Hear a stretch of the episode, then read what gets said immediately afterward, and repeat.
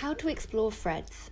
We encourage you to choose your own journey through Threads, which is spread across the three floors of our building using the different ways suggested below. Our gallery guide invites you to find your own personal Threads within the exhibition, along with creative prompts and a glossary of textile terms and techniques. You can listen to audio descriptions about some of the works in Threads by using the QR codes found on labels next to each artwork, or hear from the artists as they share their own audio stories with you. Pick up our making cards, also found in the reading room on the second floor, and spend time within the galleries and making spaces learning a new technique from crochet to weaving.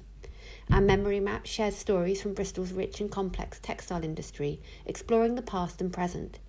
It includes a map and audio stories collected from across Bristol's textile community. Pick up a copy of our I Spy guide and explore the works in more detail as a family. Stimulate your senses with our feeling wall, which can be found in the reading room and includes samples of different textiles for visitors to touch.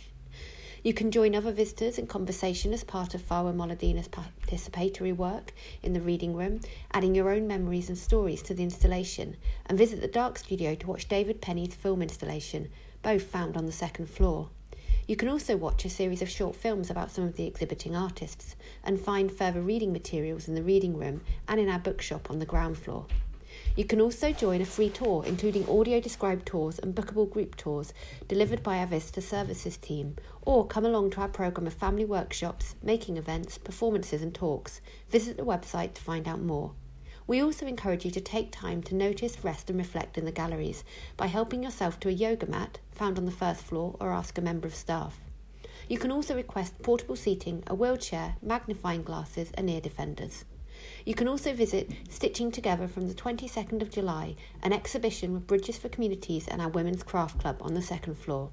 Or join the conversation at Arnolfini Arts, hashtag Arnolfini Arts, hashtag Threads, hashtag Breathing Stories into Materials.